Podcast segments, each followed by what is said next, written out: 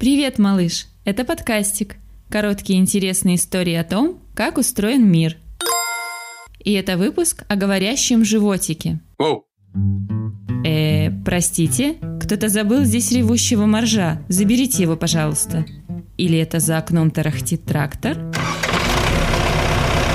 Ой, простите, это всего лишь мой живот. Надо бы покушать. Ты тоже слышишь, малыш, что твой живот иногда урчит, как недовольный котяра? Знаешь почему?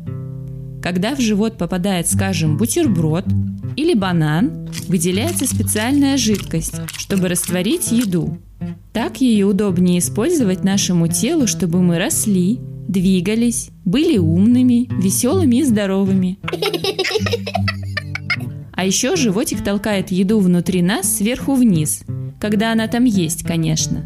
Если живот пустой, он продолжает двигаться. Но так как еды там почти нет, зато есть жидкость и пузырьки газа, образуется звук, как будто у тебя внутри кричит грустный китенок.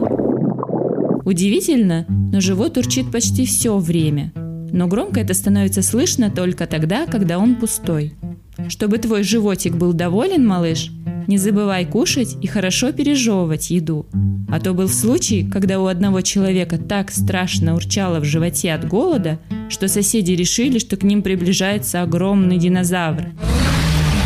И от страха позвонили в службу спасения и попрятались по шкафам.